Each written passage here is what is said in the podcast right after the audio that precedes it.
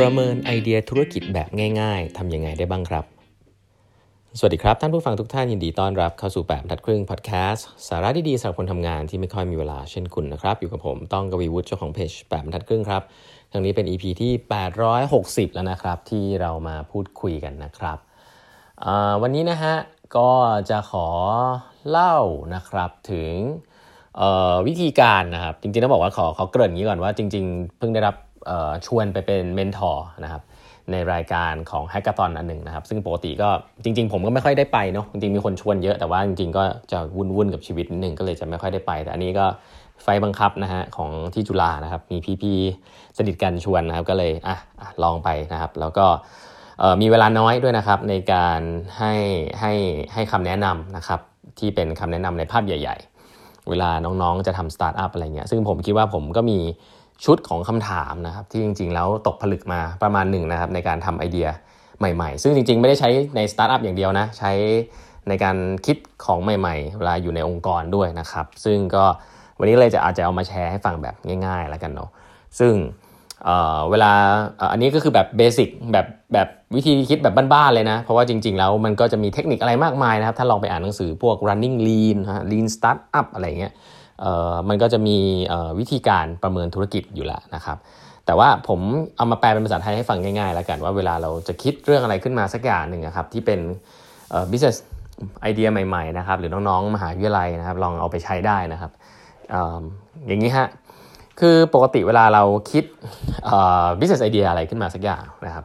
เราไม่ได้เริ่มจากสิ่งที่เราอยากจะทำนะครับต้องเพิ่มอย่างนี้ก่อน เราอยากจะทำได้นะครับ เอามีไอเดียได้เอาอย่างนี้ก่อน เราอยากจะทำอะไรก็ได้แหละนะครับ แต่ว่าวิธีคิดเนี่ยเวลาที่เราจะต้องเริ่มถามตัวเองแล้วว่าไอ้ business idea เนี้ยมันควรที่จะทำหรือเปล่านะครับวิธีคิดเนี่ยมันเป็นอย่างนี้ ซึ่งเป็นวิธีคิดคล้ายๆกันของคนที่จะลงทุนในธุรกิจที่เป็นสตาร์ทอัพด้วยนะฮะก็คำถามข้อแรกนะครับ ต้องถามตัวเองก่อนว่า คุณเนี่ยออยากจะแก้ปัญหาให้ใครนะครับ ใครกันที่มีปัญหานี้ เอางี้ก่อน จะเล็กจะใหญ่จะละเอียดจะหยาบหยาบแต่อย่างน้อยเราต้องเห็นหน้า ให้เห็นหน้าสักคนหนึ่งฮะที่คุณสามารถจะจับต้องได้ตัวเป็นๆนะครับ เห็นหน้าค่าตานะครับ หรือว่าเห็นเห็นฟุตปรินต์ของเขาจริงๆนะครับ คุณจะไปหาในอินเทอร์เน็ตก็ได้นะครับ ที่คุณรู้จักหรือว่าคุณจะไปเห็นคนนั้นจริง ๆ ในชีวิตของคุณก็ได้ แต่อย่างน้อยเนี่ย ให้คุณเห็นหน้าคนสักคนก่อนว่าเฮ้ยคนคนนี้เขามีปัญหาที่คุณอยากจะแก้นะครับ คุณอยากจะแก้ปัญหาให้ใคร คำว่าใครเนี่ยสำคัญครับซึ่งในเชิงธุรกิจเนี่ยเขาก็จะพูดถึงเรื่องของ segmentation เองนะครับ target group นะฮะ persona คล้ายๆกันครับ พวกนี้เป็นคนละคำแต่ก็มันก็จะย้อนกลับมาว่าใครกันนะครับ เพราะถ้าเกิดคุณเห็นหน้าคนคนเหล่านี้ไม่ชัดเนี่ยยากมากครับที่คุณจะจะซื้อจะทำอะไรสักอย่างออกไป เพื่อที่จะให้เขาใช้เพราะฉะนั้นอยากอย่างแรกอยากให้เห็น segmentation เห็น target group เห็นตัวคนให้ชัดก่อนนะฮะเพราะนั้นคำถามคือ who ใครข้อหนึ่งสำคัญมากนะครับ ข้อ 2 ก็ถัดมาครับว่าคนคนนั้นเนี่ยเขามีปัญหาอะไร อย่าเพิ่งสนอย่าเพิ่งสนใจ solution นะถามก่อนว่าคนคนนี้เขามี pain point อะไร ใช้ใช้คำพวกนี้ก็ได้ problem ก็ได้เพนพอยต์ก็ได้นะฮะ job to be done นะคำเหล่านี้เนี่ยเป็นภาษาแบบแนวธุรกิจวิธีการทำธุรกิจหลาย ๆ ในหลาย ๆ หลาย ๆ อย่างเขาเรียกว่าอะไร หลาย ๆ คอนซัลท์ก็จะมีคำพูดเหล่านี้ แต่จริงเรื่องเดียวกันก็คือปัญหาที่ลูกค้ามีอยู่คืออะไรนะครับต้อง identify ให้เจอก่อนปัญหาของเขาคืออะไร ข้อ3นะครับปัญหานี้เป็นปัญหาที่ใหญ่ไหมนะซีเรียสไหมนะฮะคืออยากให้ ensure ว่าปัญหาเนี้ยเป็นปัญหาที่ถ้าเป็นภาษาสตาร์ทอัพเขาเรียกว่ามันเป็นเป็นปัญหาที่เป็น pain นะครับไม่ได้เป็น good to have นะเวลาเรามีความเจ็บปวดนะเราต้องการพาราเซตามอลนะครับยังไงเราก็อยากได้เพราะว่าเราเป็นไข้นะครับเราทนไม่ได้ แต่ถ้าบอกว่าปัญหานี้เป็นวิตามินกินก็ได้ไม่กินก็ได้นะครับ ปัญหาแบบหลังเนี่ยส่วนใหญ่จะทำให้เราขายของยากนะครับคนจะไม่ค่อยให้ value เท่าไหร่อันให้มั่นใจนะครับว่าปัญหานั้นเป็นปัญหาที่ซีเรียสและนะครับและเป็นปัญหาที่มีคนหมู่มากที่คล้ายๆ คนคนนี้เป็นอีกเยอะพอสมควร อันนี้อันนี้เป็นในมุมมองของสตาร์ทอัพเนาะเขาจะชอบให้ลงทุนลงทุนกับธุรกิจที่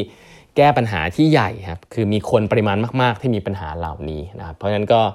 อันนี้คืออันที่3นะครับคือปัญหาเนี้ยมันเป็นปัญหาที่มีคนจำนวนมากหรือเปล่าที่มีคนมี เพราะถ้ามีคนจำนวนไม่กี่คนมีเนี่ยก็อาจจะไม่ใช่ปัญหาที่ word solving ที่จะเป็นธุรกิจนะครับข้อถัดไปนะครับ คนกลุ่มนี้เนี่ยเขามีปัญหานี้ใช่ไหมที่คุณเห็นอยู่เนี่ยแล้วปัจจุบันเนี่ยเขาทำอะไรบ้างเพื่อแก้ปัญหาเหล่านี้นะครับหลายๆคนตอบว่าคนนี้เขาเขาก็ไม่ทำอะไรเลยครับเขารอโซลูชันของเราอยู่นะครับอันนี้อันนี้น่ากลัวมาก ถ้ามันเป็นเพนจริงๆเนี่ยคนพวกนี้เขาจะสรรหาทุกวิธีการนะครับในการที่จะแก้ปัญหา ของตัวเองก่อนนะครับ แต่แก้ได้ดีแก้ได้ไม่ดีไม่เป็นไร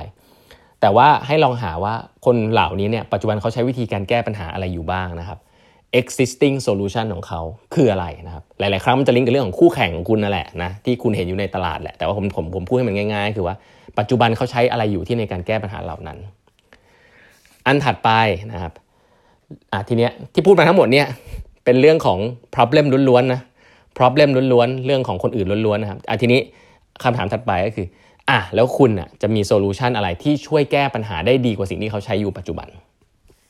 มันต้องดีกว่าด้วยนะ เพราะถ้าคุณตอบไม่ได้ว่ามันดีกว่าเนี่ยคุณคิดว่าทำเหมือนเหมือนกันออกไปเนี่ยมันยากมากนะครับที่คนเขาจะสวิชเนาะเขามีคำพูดว่าคนคนหนึ่งจะเปลี่ยนนิสัยมาใช้ solution อีกอันหนึ่งเนี่ย solution อันใหม่เนี่ยไม่ใช่ว่าดีกว่าแค่สิแล้วคนจะเปลี่ยนนะบางคนว่ามันต้องดีใหม่ดีดีขึ้นประมาณ 6 เท่านะนี่คือ stat นะครับซึ่ง ก็เอาว่าต้องดีกว่ามากๆแล้วกันนะคนถึงจะเปลี่ยนจะเปลี่ยนการใช้เปลี่ยนนิสัยตัวเองแล้วกันเพราะฉะนั้นมันต้องดีกว่าอย่างเห็นได้ชัด ต้องถามตัวเองว่าทำไมออของคุณถึงดีกว่า solution ปัจจุบันนะครับคำถามถัดไปที่ควรจะถามตัวเองก็คือ แล้วทำไมต้องเป็นคุณทำด้วยนะครับสิ่งไอไอเดียที่คุณบอกเนี่ยว่ามันจะดีกว่าเนี่ยถ้าเป็นคนอื่นมาทำตัดหน้าคุณ คุณคิดก่อนก็จริงแต่พอคุณทำไปแล้วแล้วถ้ามีคนอื่นมาทำตามเนี่ยเขาชนะคุณหรือเปล่า ทำไมต้องเป็นทีมงานของคุณด้วย อันนี้เป็นปัญหาในด้านทีมงานว่า ถ้าเป็นภาษาสตาร์ทอัพเขาจะเรียกว่าคุณมี unfair advantage อะไร คือคุณมีข้อได้เปรียบอะไรบ้างนะครับ เช่น คุณมีความรู้ในเรื่องนี้ที่ specific มาก ๆ ที่คนอื่นไม่มี คุณมี partner ที่คุณสนิทมาก ๆ ที่คนอื่นไม่มี คุณมีนักลงทุนนะครับที่สามารถช่วยคุณในเรื่องเหล่านี้ได้ คุณที่บ้านคุณทำเรื่องนี้มา 30 ปีแล้วอะไรแบบนี้ เรื่องพวกนี้ก็ลองดูว่าอะไรคือ unfair advantage ของคุณทำไมต้องเป็นทีมของคุณด้วยนะครับก็อันนี้คือเรื่องของการพูดถึงเรื่องของ problem แล้วก็ solution แล้วนะครับทีนี้ถัดไปที่อยากให้ถามตัวเองนะครับ ซึ่งเป็นปัญหาที่คนไม่ค่อยถามก็คือว่า what would make this thing fail ผมชอบคำถามนี้นะครับ เป็นคำถามที่บอกว่า อะไรคือหนึ่งอย่างที่จะทำให้แผนที่คุณพูดเนี่ยมันไม่เป็นไปอย่างที่คิด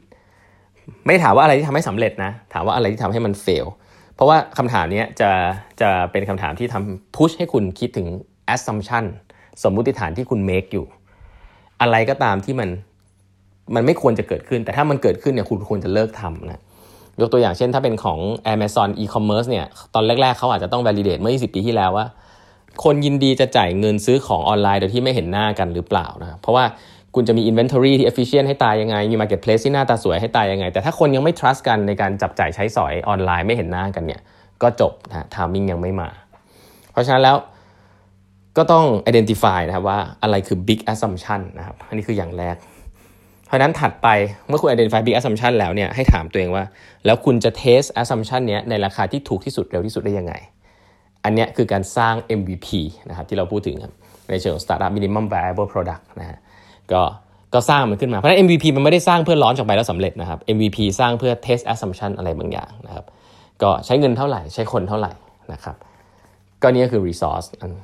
และนี่คือข้อสุดท้ายนะครับก็คือว่าเออคุณจะสร้างอะไรขึ้นมาสักอย่างเนี่ยแอคชั่นต้องทำอะไรบ้างนะครับใช้เงินเท่าไหร่ใช้อะไรเท่าไหร่ แต่ถ้าคุณเรียงลงมาแบบนี้เนี่ยมันจะค่อนข้างเป็นสตรัคเจอร์ในการคิดนิดนึงนะครับว่าก่อนที่จะทำอะไรเนี่ยลองถามคำถามเหล่านี้ว่าคุณตอบได้หรือเปล่า ไม่ต้องตอบได้แบบเป๊ะๆนะ แต่อย่างน้อยคุณต้องพอจะเห็นภาพนะครับ แล้วก็ผมแนะนำว่าให้ตอบเรียงข้อแบบนี้นะครับ ลองฟังย้อนหลังนะอย่าถามข้ามนะบางทีเราชอบจำไปที่โซลูชันเราไม่ค่อยสนใจปัญหาในรายละเอียดนะอยากให้สนใจปัญหานิดหนึ่งนะครับ ก็เจ็ดแปดข้อนี้ก็จะเป็นสิ่งที่ผมว่าเอาไปใช้ได้แบบง่ายๆเนาะเวลาเราจะไป